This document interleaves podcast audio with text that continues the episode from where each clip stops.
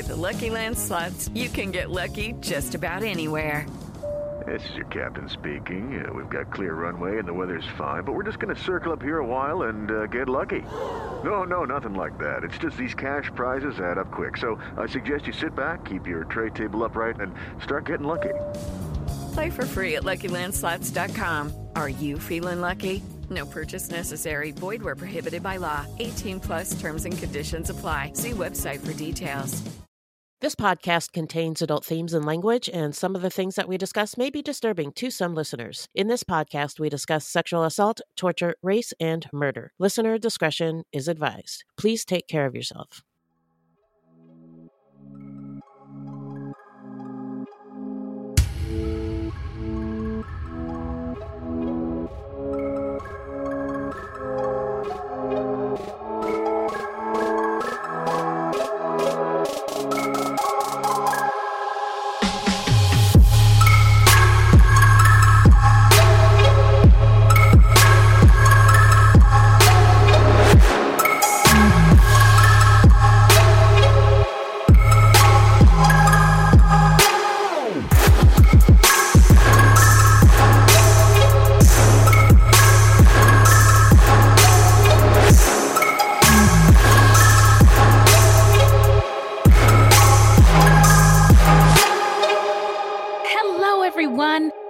Welcome to Fruit Loops episode 217. Bienvenidos, bitches, and buiti binafi. Thanks for listening. I'm in my Yeah. own musical scene. Fruit Loops is a podcast about true crimes committed by people of color and those who are other than the victims, because contrary to popular belief, not all serial killers are straight, cisgendered, able bodied white dudes. Yeah. No, get out of here. Crazy. That's right. These crimes rarely get any public attention. Want to know why? Want to know why? Want to know why? Can I show you something? Can I show you something? Mom, want to see? Want to see? Want to see? This- Well, it's because the news is racist. Allegedly. And we are Wendy and Beth. She's Wendy, a black Latinx woman, and I'm Beth, and I just happen to be white. That's right, y'all. Fix Beth a plate. She's coming over for Thanksgiving. Leave those raisins at home, Beth. Leave the raisins at home, Beth. We don't want your potato salad, Beth, but we like you a lot. I'm just kidding. I don't, just- I don't make shitty potato salad with raisins. I know you don't. I'm just giving you a hard time. All that to say, she's one of the good ones. We're not journalists, investigators, or psychologists, just a couple of gals interested in true crime. Also, the opinions expressed in this podcast are just that our opinions. All right, so who are we talking about today, Beth? Today, we're talking about Alexander Wayne Watson, a serial killer active in Anne Arundel County in Maryland in the 1980s and 90s. And he committed his first murder as a juvenile. Yeah, it's pretty pretty a wild. Serial killer juvenile. unusual Nuts. for sure. Yeah. But before we get into it, how you doing? I'm all right. Yeah, it's uh December. We're getting into the holidays, which is Mm-hmm. glorious, but it's also very stressful. Yeah. God damn it. There is a period in your life where Christmas is like the best. The Yeah, best. 'cause you don't have to buy worry about anybody any- anything. Any, presents. You Yeah. might maybe have to clean your room, maybe do one project over winter break, but that's it. The worst part was waiting for Christmas to come. Really? Yeah, that was the worst part. Oh, I remember, I don't remember waiting and being anxious about that, but I remember just always having stuff to do, including open presents, including going to somebody's house, including having free time to ride Oh, my yeah. bike in the middle of the day, including free time to watch, you know, stories with my grandmother at Judge Judy. It was great. Yeah, and then yeah. uh, I can't do that anymore. And All I want for Christmas is those times back. Yeah. But anyway, but anyway, yeah, it's uh TikTok, TikTok. There's only one paycheck between now and Christmas. Which, Yikes. yeah, it's. I mean, if you've got, we have kids, but we told our kids Santa isn't coming this year. What? Yeah, we told them that Santa and his elves need to devote their attention to all the kids over the world who really need it. Oh wow. And guess what? that's not you guys. we don't need anything, and he ain't coming here. Wow. So, what we're going to do is a few gifts amongst each other, but we're not going all out this year. And Oh, wow. I'm ex- I I feel like that's really taken a big amount of pressure off of us as parents, right? Because Yeah. I've told you the stories about I was bending over backwards making powdered sugar footprints of Yeah, I remember. and Yeah. and like Santa. Not Yeah. doing that shit anymore. So No. I mean, I think they still believe, but um, too bad. Anyway, let's get into some listener letters. All right. Thank you, angels. Yes, yes, thank you. What's in that bag, Beth? Well, we got an email from Lindsay in Canada. And Lindsay wanted to say hello. She said she missed our voices and hadn't tuned in for a little bit. that's okay. We're glad you're back. Yeah. And Lindsay wanted to recommend uh, Lawman Bass Reeves on Paramount Plus, which I had recommended, I don't know, A couple weeks ago, maybe yeah, three. a few weeks ago. Yeah. Mhm. And um, yeah, it's great. And Lindsay also listened to a podcast on Spotify about his life and read the book, The Legend of Bass Reeves by Gary Paulsen, and recommended that. Wow. Three shout outs. Boom, Yeah. boom, boom. Okay. That deserves a arrow. also wanted to say congratulations to Lindsay Yeah. because Lindsay is pregnant. she when Lindsay is with child. She's very excited about it. So Yeah, we are- congratulations, Lindsay. Yes, congratulations. We are excited for you and the fruity child coming into this world. Yeah. And uh, she also talked about how pregnancy is not really the bee's knees, if you know what I no, mean. No, I did hard. not like it.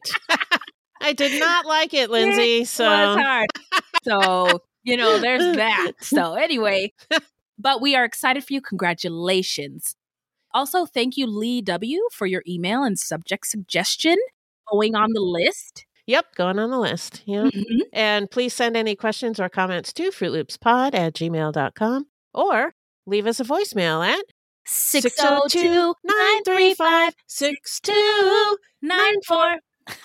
and we may feature it on a future episode. All right. So we got so much support this week. We just want to say thank you. We got Patreons and Ko-fi's. We would like to thank Nicole K for your handsome Patreon. Sunflower Dove is a returning champ. What's up? And Teresa F. S., thank you for your Kofi donation. And in the donation, Teresa also said, I love your show. And guess what? Aw. We love you too. And I'm going to give you these air horns now because I forget everything.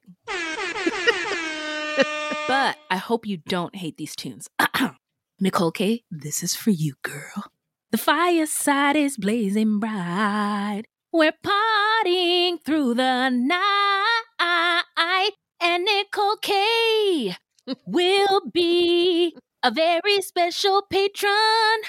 Fruity. Whoa, whoa, whoa. Thanks, Nicole. Good and one. Sunflower, this is for you. Put your pinky fingers to the moon. Ha! what y'all trying to do? Sunflower dove is in the air. Head to toe, so player. I look out. okay, next one. Teresa, this is for you. what am I supposed to say when I'm all choked up and you're okay? Thanks so much, Teresa. Yeah. Thanks so much, Teresa. Yeah. Aw. Uh, anyway, y'all, thank you so much. Supporting our little show. yeah, thank you. Keep it out for your merch. We're going to get into the story when we come back.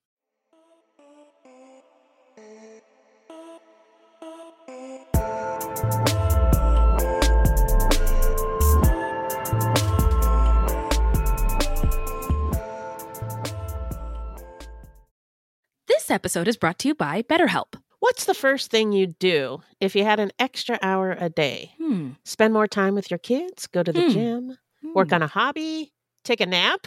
Can you do all those things in 60 minutes? Just kidding.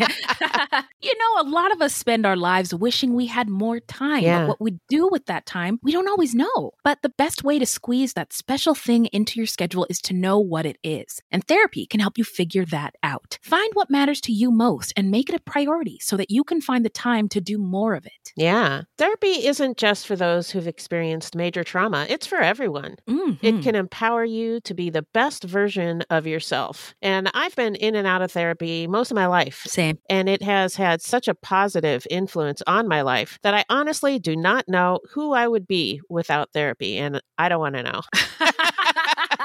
I don't want to know either. Listen, Beth and I have both used BetterHelp. Yeah. And we love it. And if you are thinking of starting therapy, you should give BetterHelp a try. It is entirely online and designed to be convenient, flexible, and suited to your schedule. Just fill out a brief questionnaire to get matched with a licensed therapist. You can also switch therapists at any time for no additional charge. Learn to make time for what makes you happy with BetterHelp. Visit betterhelp.com slash fruit today to get 10% off your first month. That's BetterHelp, H-E-L-P dot com slash fruit. With the Lucky Land slots, you can get lucky just about anywhere. This is your captain speaking. Uh, we've got clear runway and the weather's fine, but we're just going to circle up here a while and uh, get lucky. No, no, nothing like that. It's just these cash prizes add up quick. So I suggest you sit back, keep your tray table upright, and start getting lucky. Play for free at LuckyLandSlots.com. Are you feeling lucky? No purchase necessary. Void where prohibited by law. 18 plus terms and conditions apply. See website for details. All right, we're back. Remind us, Beth, who is our subject today? Our subject today is Alexander Wayne Watson, a serial killer from Anne Arundel County in Maryland, who killed three women and a girl in the 1980s and 90s. All right, so we would like to wish love and light upon the victims and their memories and their communities, loved ones, and family members, everyone left in the wake of this tragedy. Rest in power to Boonthem Anderson, 34 years old, Mary Elaine Shereika, 37, Lisa Kathleen Hanel, 14, and Deborah Cobb, 37. Now, he was convicted of killing three women, but that fourth one, he. Am I, He was convicted of all of them. Oh, he was. Yeah. Oh, he did. He killed three of them before he turned eighteen. I think he only killed one Okay. before he turned 18. But yeah, he Oh, killed all boy. four of them, and he was convicted of all four of them. Okay. Forget I said anything. Let's get into the setting because context and history are important. Take us there, Beth. Well, the setting is Anne Arundel County in Maryland, the original homeland of the Piscataway and Susquehannock people. Maryland has a deep Native American history which spans at least 13,000 years. Native Americans hunted and gathered on these lands, and as time went on, they began to practice farming as well. People lived year round in villages surrounded by smaller villages and camps, living in wooden structures, which the Piscataway call longhouses. English colonizers arrived in Maryland on March 25, 1634,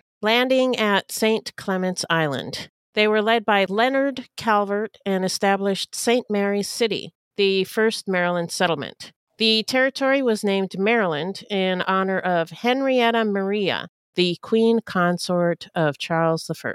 Oh, queen consort, huh? Queen consort. Does that just mean that the queen? What does that mean? That the queen doesn't It like means you, she or is you're not? she is not the queen. okay. I believe Camilla is also a queen consort. Yeah, but I thought that was just because Queen Elizabeth didn't like her. There are different reasons why they might be queen consort rather than queen, Mm-hmm. but they're still the wife of the king. Yeah. They're just, it's a different title and it doesn't have as much Wait. import. as queen, yeah. import- As okay. queen. Yeah. Okay. Well, as you can see, this is all very stupid, and the whole monarchy should go away. Anyway, it is very stupid. the province of Maryland was an English colony, one of the original 13, and was administered by the English Lord Baltimore. The colony existed from 1634 until 1776. 17. Se- se- 1776. when it joined the other 12 colonies in rebellion against Great Britain and became the U.S. state of Maryland. Matthias de Souza was an early settler of the province of Maryland and is often cited as the first person of African descent to vote in an American legislature because he was present at a 1641 Maryland Assembly meeting. Uh, that's a cool fact I didn't know about. Yeah. D'Souza came to Maryland in 1634 as an indentured servant of Jesuit priests who identified him as being mulatto, which is a word we don't use anymore because it's derogatory. But it implied that he was ethnically mixed. D'Souza's racial, ethnic, and religious background is still debated among academics, although he is largely believed to have been of mixed Portuguese and African background. The first documented Africans were brought to Maryland in 1642 when 13 enslaved people were brought to St. Mary's City in order to develop the economy in a similar way to Virginia with tobacco, which is labor intensive, and it was the cash crop.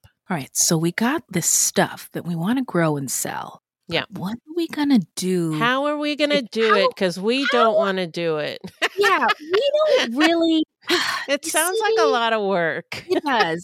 So, um, well, we'll tell you what they did.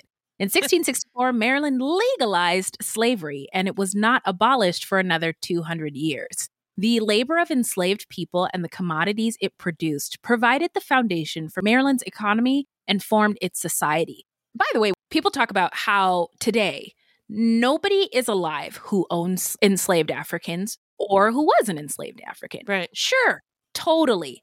But all this wealth that was built at the hands and the backs of these enslaved Black people made a lot of wealth for a lot of people. Yeah. And those people's families, legacies, businesses continue to reap the benefits of all of that wealth. And the Black people who were enslaved do not. Did not. so yeah. you didn't even have to own slaves. In fact, I don't give a fuck if you do. But I certainly do not want to hear you say that stupid ass argument. Because the fact of the matter is, this is one of the big reasons why there's such a wealth gap in our country. So Yeah. I'll get off my Yeah. pedestal and shut the heck up. Go ahead, Beth. Enslaved workers on the tobacco plantations fueled the colony's economic growth during the 17th and 18th centuries. The fortunes amassed from the free toil of enslaved men, women, and children allowed Maryland's gentry to dominate colonial politics and propelled some to national prominence. Another thing I got to say about colonial. Another thing. Another thing. There was a point in American history when being a colonizer was actually pretty rad. Yeah. you know, like yeah. being a colonizer or uh, part of a commonwealth under a colonizer wasn't that bad. But now, colonizer, imperialism, that stuff is bad because it's taking away people's stuff and their cultures and their way of life. And so nobody wants to, I mean, be, being a colonizer or a colonial power is gross, but we didn't know that back then. Anyway, Yeah, back then it was like acceptable, uh, I guess. not only that, but it was uh, admired. Yeah. Yeah. Yeah. But not by the people necessarily that, that who were, being colonized. Right. No, no. Yeah, it's just but this might just talking about like white people. exactly. Yeah, the col- the colonial powers, and I I mean power is attractive. So if a yeah, nation, is, exactly. That's that's it. it. It's the power. yeah, Right. but it's it actually I think It's it's, gross. Yeah. and has been the whole time. It's just taken Yeah. us a while to I think To come to that. that realization. Yep. In 1755, about 40% of Maryland's population was African American, and most of them enslaved. Slavery's influence can still be felt. Black people have endured poverty, police brutality, discrimination, housing discrimination well into the 21st century. In the year 2000, recognizing slavery's importance to Maryland's history, the legislature created the Commission to coordinate the study, commemoration, and impact of slavery's history and legacy. That is dope. I wonder if all those stop woke bills have maybe put this to a halt. Anyway, seven years later, both houses of the Maryland legislature and the Annapolis City Council officially expressed their quote, regret for the role Maryland played in instituting and maintaining slavery, unquote. And then they all took a knee with their kente cloths around their shoulders. Oh, wait, wrong, wrong, eh, wrong, wrong thing. Sorry, I'm getting Yeah. my I'm getting my performative allyship confused. Yes, you are. Emancipation ushered in a societal sea change across Maryland, particularly for the state's sizable black population. The 1860 U.S. Census listed about 87,000 enslaved black residents statewide and another 84,000 who were free. Mm, That's a lot of people it is a lot of in people. 1860. Mm-hmm. Maya Davis, a historian and vice chair of the Maryland Commission on African American History and Culture, said, quote, Maryland had one of the largest populations of free black people in the country, notably in Baltimore and Annapolis. There were also high concentrations of 50 50 on the Eastern Shore and small enclaves that are still in existence today. And those communities of Black people, I think, are significant. I think that we don't talk about them enough. But those free populations had opportunities to build wealth. And so there are some parts of the country on the East Coast, like in Maryland and Boston, where there was a number of free Black people. There are little wealthy, successful communities of Black people to this day because of the opportunities that they had earlier than maybe the, the ones in the South. Right. Another Right. thing is a lot of people say black people own slaves too, but a lot of those instances of black people owning slaves were these free black people in places like Maryland who bought their wives and their children out of slavery. Oh. So technically they were they did own slaves. But yeah, they're just trying to save their family. Yeah, So- that's a little different. It's a a little, little different. bit yeah. different, but it is Yeah. something an argument a lot of people like to throw around. Anyway, Huh. end of my culture corner. so the crimes that we're going to talk about today took place in Anne Arundel County, which was named after the wife of Lord Baltimore. It was originally part of St. Mary's County, the province's first county in the southern portion of the province of Maryland. In 1650, the county separated from St. Mary's and became the third of the 23 Maryland counties. Annapolis, the county seat and Maryland state capital, I didn't know that, has long been associated with maritime activities, especially trade and tourism. And it is the home of the United States Naval Academy, which was founded in 1845 but did not become desegregated until 1946. Gross. Yeah. In addition to governmental activities and tourism, the county's economy rests on the manufacture of search and navigation equipment and on printing, fishing, and agriculture, particularly tobacco. There are approximately half a million people in Anne Arundel County. In the year 2000, the racial makeup of the county was approximately 81% white, 14% black or African American, and today is approximately 63% white and 18% black. So it's becoming more black. Yeah, yeah. Yeah. There are two towns that make an appearance in our story today. The first is Gambrills, which is located in the middle of a triangle between Baltimore, Annapolis, and Washington, D.C. The area was named after Augustine Gambrill, a plantation owner. Uh huh. Yeah. in 2022, the population was approximately 3,000, so it's a small town. hmm And the median income of residents was approximately $140,000. So it's a wealthy town. Wow. Yeah. Yeah. And guess what? Huh. It's majority white, about oh, 80, 83% white and 4% black. Wow. Another thing, another culture. And another thing. I'm sorry, but you look at those numbers 83% white and 4% black. Most white people believe that diversity, it looks diverse when there are mostly white people and a couple other races mixed in. But, uh, but to people There's of color, few there's a few Yeah. people of color. It's diverse. diverse we are. Yeah, but to most people, that's not true diversity. That's no. that's like pepper on your grits. I Yes. mean, yes. So Yeah. anyway, the second town is Glen Burnie, a suburb of Baltimore. Although Baltimore is in Baltimore County, from the heart of Glen Burnie, Baltimore is about 20 minutes away. Never been to any of these places. Nope. It is traditionally a blue collar community that grew up around a pig iron industry founded in the mid 1700s. Wow, that sounds fun. By the 1880s, Black Americans owned some 1,000 acres in what is present day Glen Burnie and what they called Freetown. It was a place where Black folks could own property and build a home even before slavery ended. Along with Freetown, historically black settlements dotted the map across Maryland pre and post emancipation. When this story took place, Greater Glen Burnie was the most populous area in Anne Arundel County, with more than 90,000 residents. The federal government was the largest single employer because of nearby Fort Meade and the National Security Agency.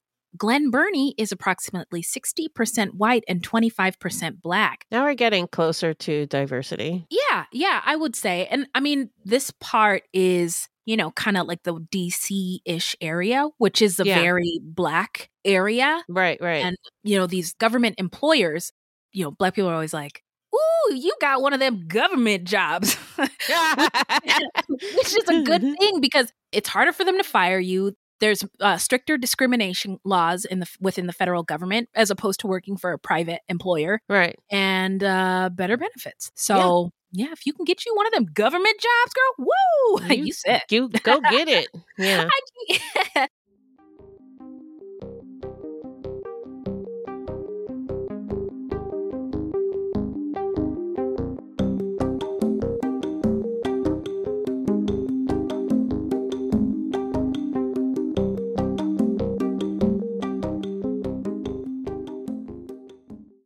Hello, this is Gary Chahot welcoming you to check out the French History Podcast.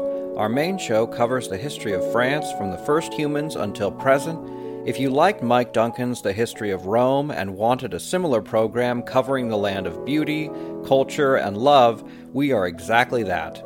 We also host world renowned scholars who have delivered guest episodes on their specialties, including 18th century pirates, revolutionary booksellers in 20th century Paris, the special friendship between the Marquis de Lafayette and Thomas Jefferson, and numerous others.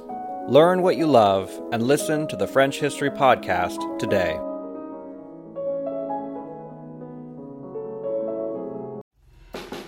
Listen to Mr. Bunker's Conspiracy Time podcast. It's a fun show about weird stuff. New episodes every Wednesday, ya eggheads. I'm Art. And I'm Andy. And Mr. Bunker's Conspiracy Time is a podcast about conspiracies, the paranormal, UFOs, unsolved mysteries. We're, we're going to be discussing the Kennedy assassinations. Oh, yeah, that's his nickname, Finger Banging Bob Lazar. Give me some aliens with some good frickin' spacecraft. The whole enchilada. The only thing bigger than Bigfoot's feet are our egos. If you like simulation theory, ancient history, egghead science, and Mandela effect, that kind of stuff, So check it out.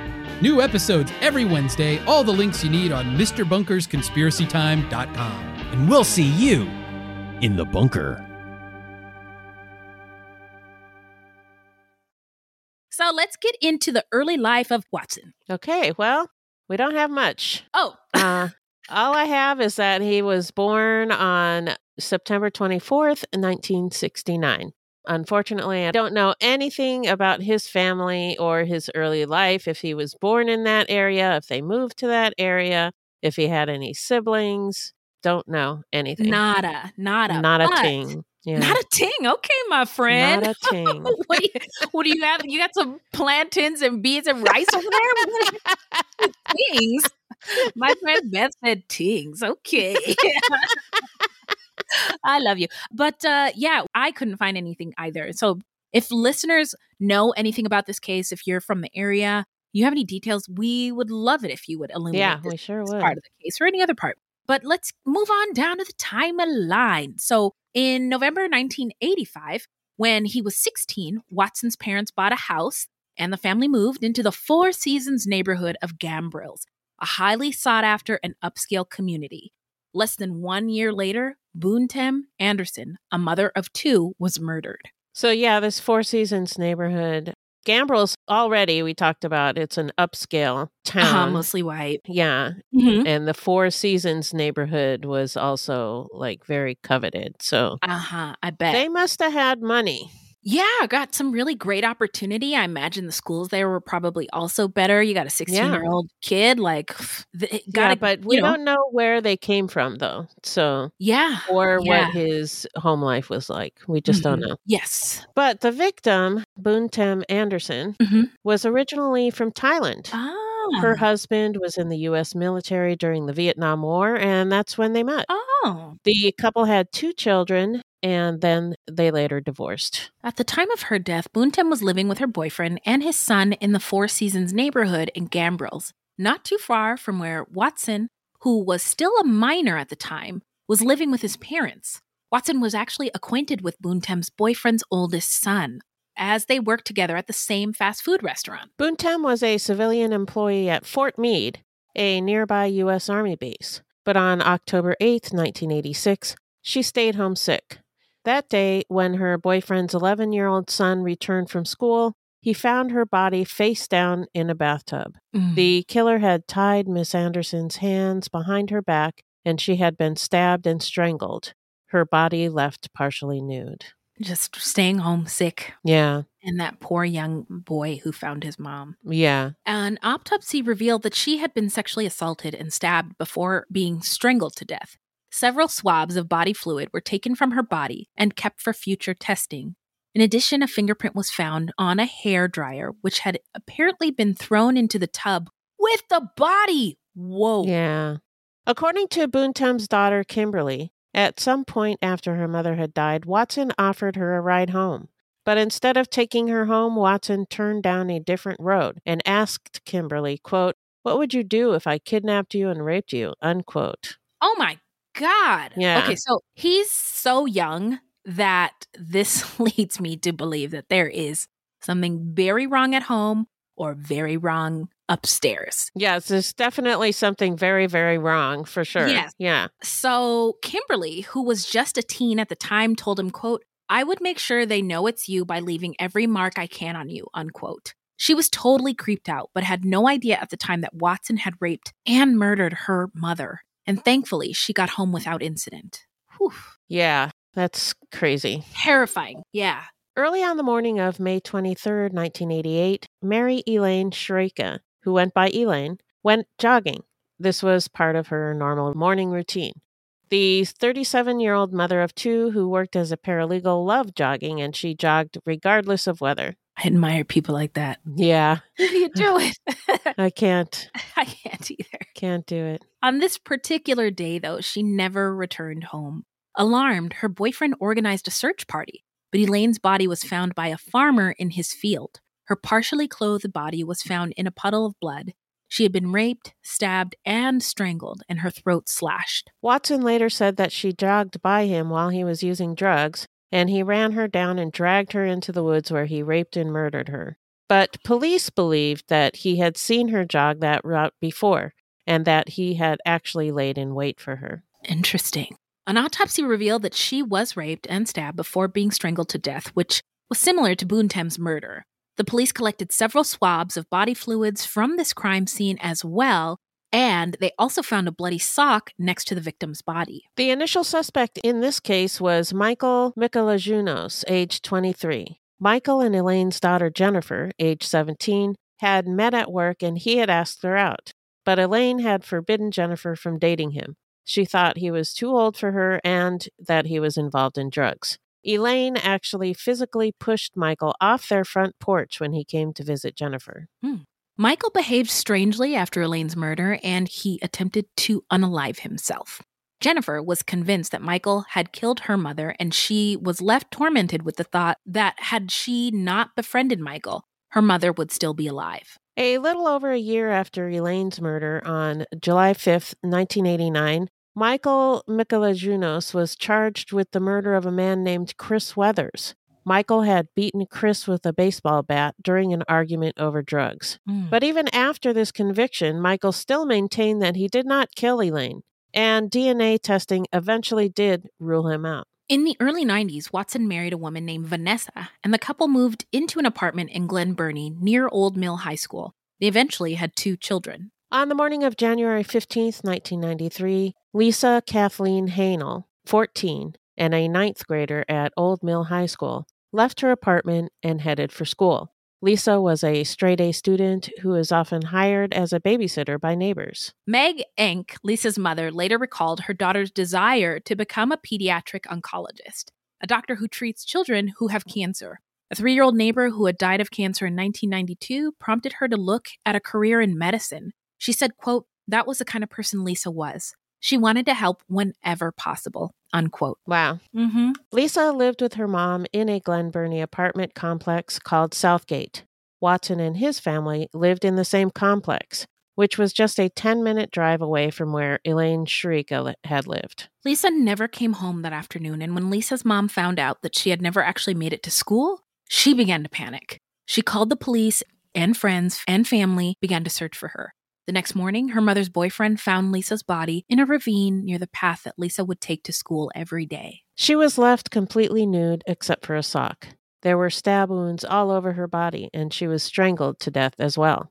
But unlike the other victims, there was no evidence that Lisa had been sexually assaulted, and fluids could not be collected from her body. But about 17 feet from the body, police found an unsmoked Newport cigarette with blood on it. The blood, when tested, turned out to be Lisa's, but saliva from the cigarette's filter was someone else's, and it was used to create a DNA profile of the killer. Yes. On June 13th, 1994, about a year and a half after Lisa's murder, Deborah Cobb, 37, an office manager in Prince George's County and a mother of two, was stabbed to death at an office in Forestville, her throat slashed. Cash and checks were stolen from the business. So that's it for the timeline. Now we're going to get into the investigation and the arrest. So we were unable to learn exactly how in the heck Watson became a suspect in the murder of Lisa Cobb.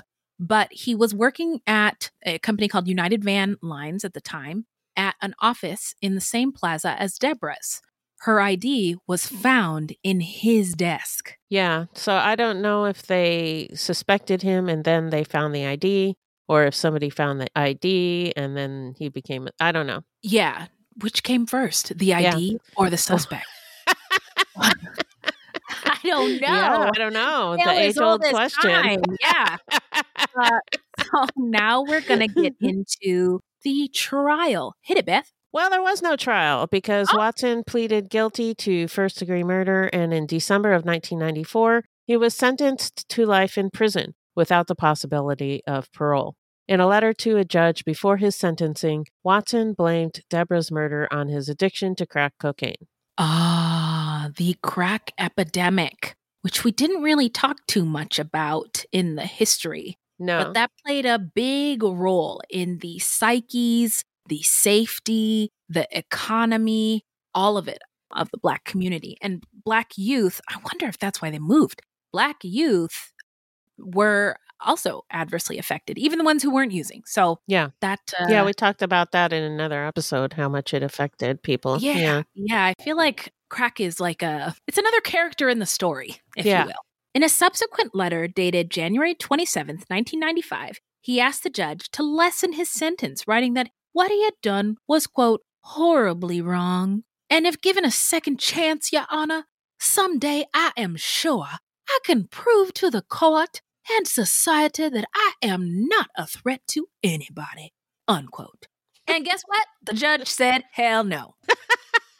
And in this story, he has a southern He has a accent like accent. Scarlett O'Hara. Uh, yeah, sorry, couldn't help myself. Um, but his But plea is not ridiculous as that Scarlett O'Hara lady in that movie, even though I've never seen it. In 1998, a cold case unit was formed, and around the same time, the Combined DNA Index System, or CODIS, started to be used in crime solving. So, this is early days of DNA usage. Yeah, Yeah. yeah. And it was this breakthrough in law enforcement that helped officers narrow down on and finally link Watson to the three previous crimes. When Watson was convicted for Deborah Cobb's murder, the police got access to his DNA. And on feeding it to CODIS, they found an exact match with the DNA gathered from the other murder scenes. In 2002, the cold case team discovered through DNA testing that Elaine Shereika and Lisa Hanel were killed by the same person. And in 2003, they were able to link Boonthem Anderson's murder as well. Watson's DNA was found on the bodies of Boonthem and Elaine, a bloody sock near Elaine's body, and the cigarette found near Lisa's body. Investigators determined that Watson was living in the hmm. same neighborhoods as his victims at the time of their deaths, and he had worked with Boonthem Anderson's son at a fast food restaurant. After the DNA samples matched, cold case investigators re examined thousands of pages of paperwork interviews, and notes from the original detectives in all three cases through the lens of Watson being a suspect. And in July of 2004, Watson was charged with the three murders. In August of 2007, Watson accepted a plea deal, admitting in court in Annapolis that he had killed Boonthem Anderson, Elaine Shereika, and Lisa Hanel. Under the plea bargain, prosecutors agreed not to seek the death penalty. Speaking for the victims' families, Elaine Shereika's daughter Jennifer said the guilty pleas did not represent a great victory or warrant a celebration. Quote, We have not gotten a violent offender off the streets of this county. All that has been done today is that three women's files can finally be closed, their boxes put away for good after far too many years. Unquote and that was because he was already in jail. Yeah, it's just a weird thing to say that uh, the, the files can be closed. Yeah, uh, I think she was. Uh, there was more quotes from her. Mm-hmm. She was talking about there's never any closure. Mm. Um, she hates the word closure. Oh, because there's no closure for her. Yeah, it's yeah. just part of her life. Constant loss. Yeah. So, prosecutors said that they struck the deal at the urging of the victims' families. Jennifer said the decision to support the agreement was made after a great deal of discussion, thought, prayer, soul searching, and tears. Elaine's family wanted to make sure that he was held accountable for all three murders.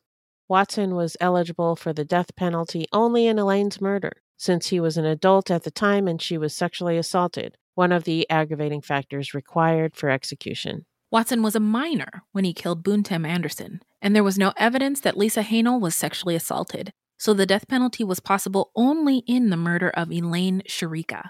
Faced with a potentially long capital case and uncertain prospects for conviction in the Hanel case, the victims' families endorsed the plea bargain.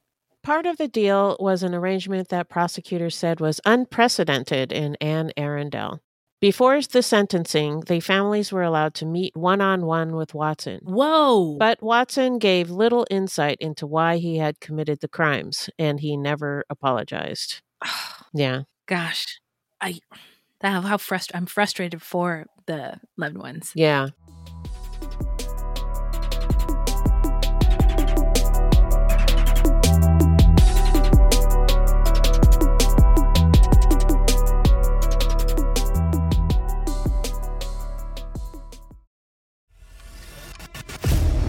24 hours ago, I found out the person that I'd been dating and seeing for the last six months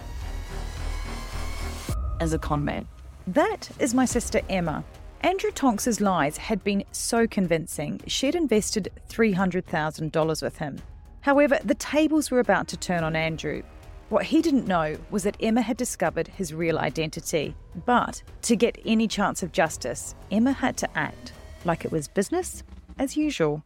Coming up in this series, and that's when murder, all this stuff goes through my mind. I'm really, really scared. I'm assuming Sarah has watched too much Netflix and figures I've been defrauding you. Couldn't be further from the truth. That's what this was a real life story that seems so unbelievable, but it was actually true. A true story that all starts with one simple swipe to the right. I'm Sarah Ferris. And I'm Emma Ferris, and this is my story Conning the Con.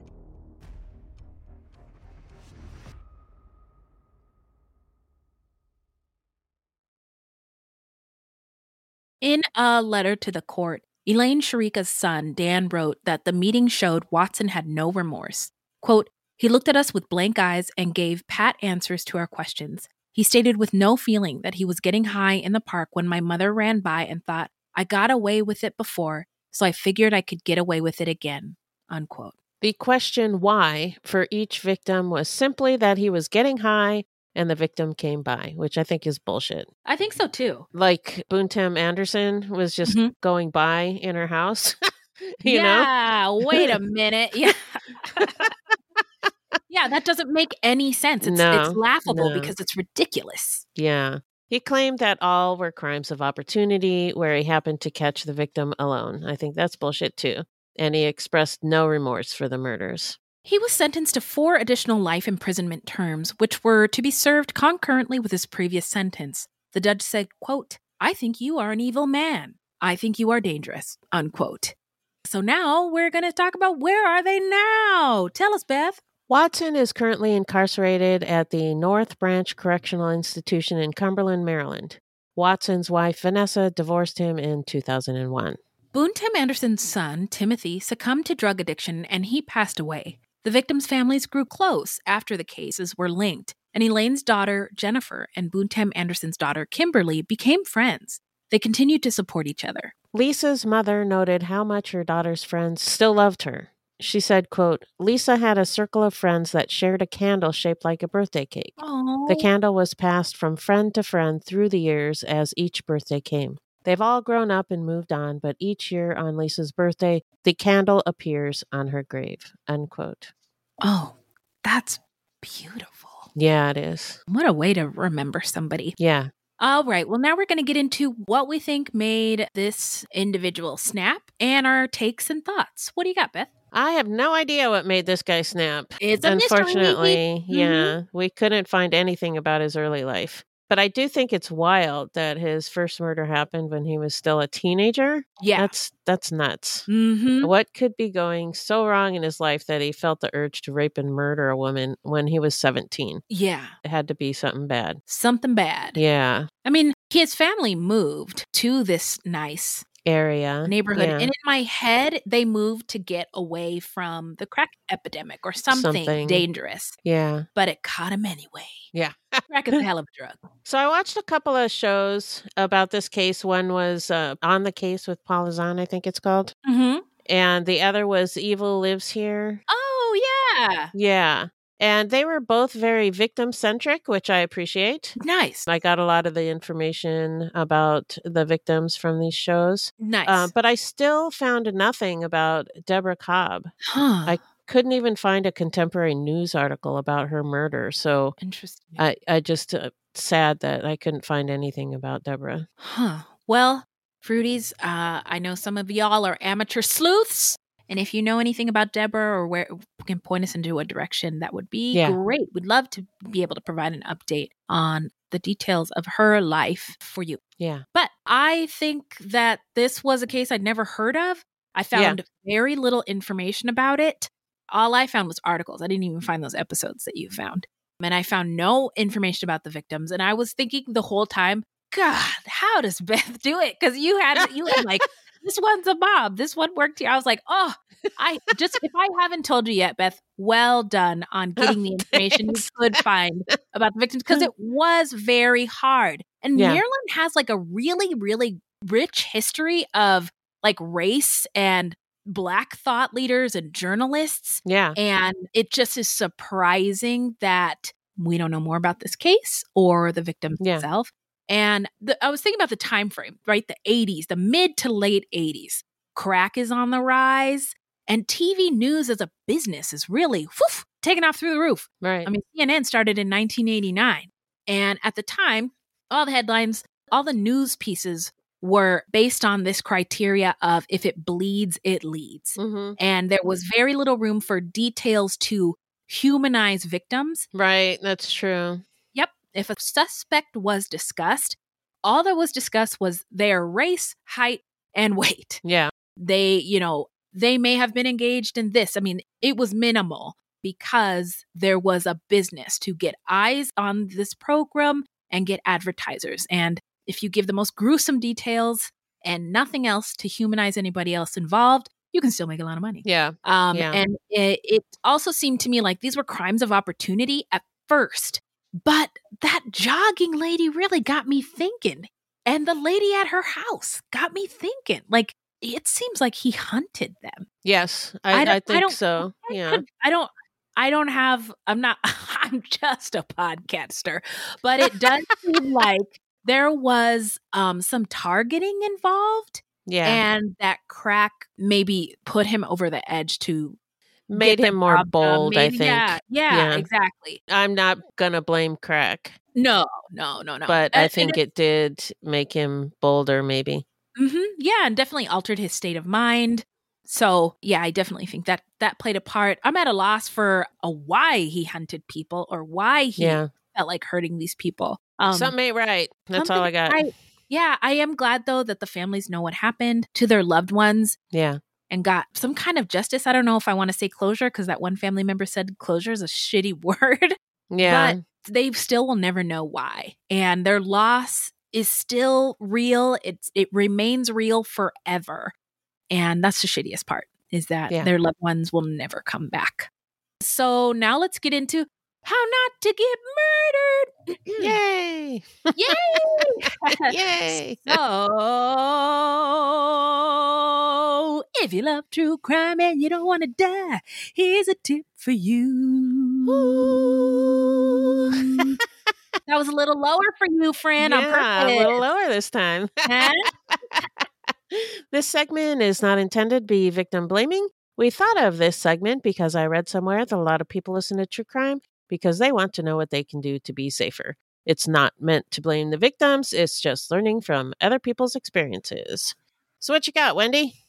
Okay, y'all. This was uh, I was browsing the old TikTok timeline, and uh, it's the holidays. We got some traveling going on, some hotel staying. Not me, but some people. and this is a good time to remember that when you travel, to stay safe in a hotel. And this tip comes from a black flight attendant. It's at Life Wit Bobby on Instagram. and she says, oh, okay, so those hotel locks, not that they're trash, but if somebody wanted to get into your room, they're getting into your room. So, what this flight attendant has jerry rigged is extra fortification of your hotel locks. Okay. By using tools inside of the hotel that are free 99. So she says, grab two hangers, put one on the latch and another one around the doorknob and link Okay. them together. Boom. Ah. Can't open that door. It's like a, ch- a, in- a chain that can't be broken. Yeah. Unless you have yeah. really crappy hangers. But let's just pray that the you've got strong hangers in your hotel room and they will work. She said, if you, let's say you're staying in a hotel that doesn't have hangers, a hotel room that doesn't have hangers, because sometimes they don't, you can use a towel as a way to fortify the door. And you use the towel, loop it through the latch, and it prevents the door from opening. Ah, okay. The towel is thick enough to block that from being penetrated. So, just two safety tips to keep you safe in hotels this holiday season, Beth. Cool. And, uh, follow at Life with Bobby on IG. That's right. Okay, now let's move on to shout out time. Okay, this is where we shout out any content by or about people of color or any minoritized folks or any true crime goodies. I got, well, Rachel told us about the lawman Bass Reeves on Paramount. Right. But Beth shouted that out a little while ago, so forget I said that. I wanted to talk about um, murder in Boston, Roots, Rampage, and Reckoning on Ooh. Max. That sounds exciting. My God, this might need to be a video club. It's about Oh, I think I know this story. Yeah. you, you've you've heard of it. I'm guessing I remember when it happened. Oh, the white lady who got she's pregnant and she got shot Yep. and yep. killed, and her husband Yep. was also shot, and her husband was like, "It's a black guy," and then all the police in Boston were like, "Let's get all the black people. They're all suspects." Yes. And it turned out, oh, I gotta, I spoiler Yeah, don't tell, don't, don't Oh, tell. Yeah, don't say. Yeah. But who it always? Who is it always? Think Yeah. of the first. Who's the first suspect always? Anyway, it is so well done. It is so good, and that's what I got. what about you? All right. Well, I got a true crime goodie. Ah, it's yeah. uh, Wild Crime Blood Mountain on this. Hulu. Is it? Yeah. So you shouted out a long time ago Wild Crime, and I watched that. It was about crimes in national forests. Yeah. This one is it's a, a whole different. It's like a separate series. Okay. Wild Crime Blood Mountain, Okay. and it's about a serial killer finding victims in national forests. So the whole thing is about one story. Wait, is it a true story or is it a, a scripted show? No, it's a true story. Okay, Yeah. Excuse. Yeah, I figured you would like that one. and then I started watching The Mayor of Kingstown on Paramount Plus. What is that? It's a crime drama centered around America's prison system. What? Yeah, I think you'd like it. Oh, I would love it. Little problem though, don't have Paramount Plus. But oh, okay. you know, I think uh, a lot of things always eventually go to Netflix or HBO. So Yeah, could when they could. move, Yeah. I'll be ready. Okay. Um, so, so the, just to recap, that is don't forget our shout outs from Rachel about the show Lawman Bass Reeves on Paramount Plus, and also the podcast about Bass Reeves, and also Murder in Boston, Roots, Rampage, and Reckoning on Max. New episodes drop Mondays. Also, Wild Crime Blood Mountain on Hulu, and The Mayor of Kingstown on Paramount Plus. And oh, oh, look We're at here. that. We're Yeah. here. And I am graduating from therapy, and this is not gonna bring me down. So, uh, why don't you tell us where the people can find us until next time? Our website is fruitloopspod.com, and we use Fruit Loops Pod for all of our social media. The footnotes for each episode can be found on our website, plus check it out for the different ways that you can support the show and become a Fruit Loops patron. You can also support us by supporting our sponsors or by giving us a five star review. Five also, don't stars only, only please. also don't forget to subscribe. That's right. Everything Beth said is true. Now, this is a weekly podcast, and new episodes drop every Thursday. So until next time, look alive, y'all. It's crazy out there.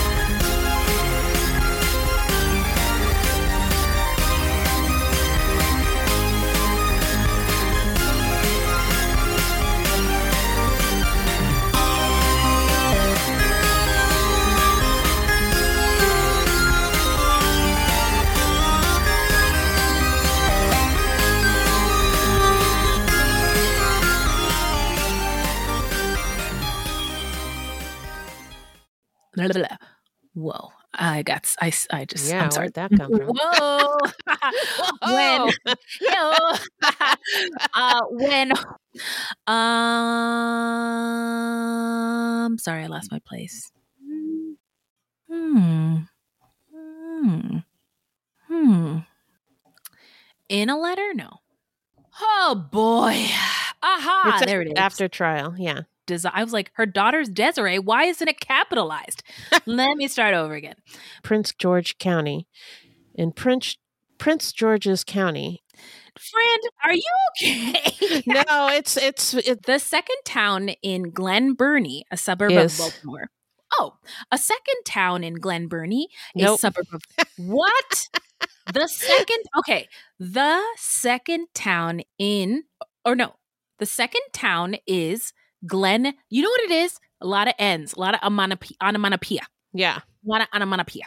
Unfortunately, I don't know nothing. I don't know nothing. I don't know anything about That's 2023, right? That's today, yeah, right? 20 I always Yeah. confused.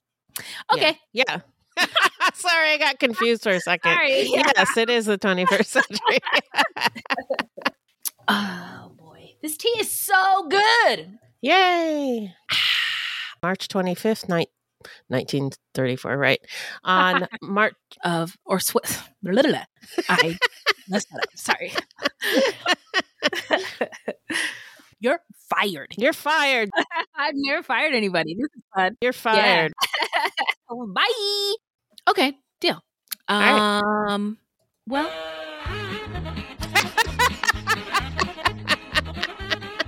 uh. Okay. Well, see you Is that the end? Okay. Okay. Bye. Bye.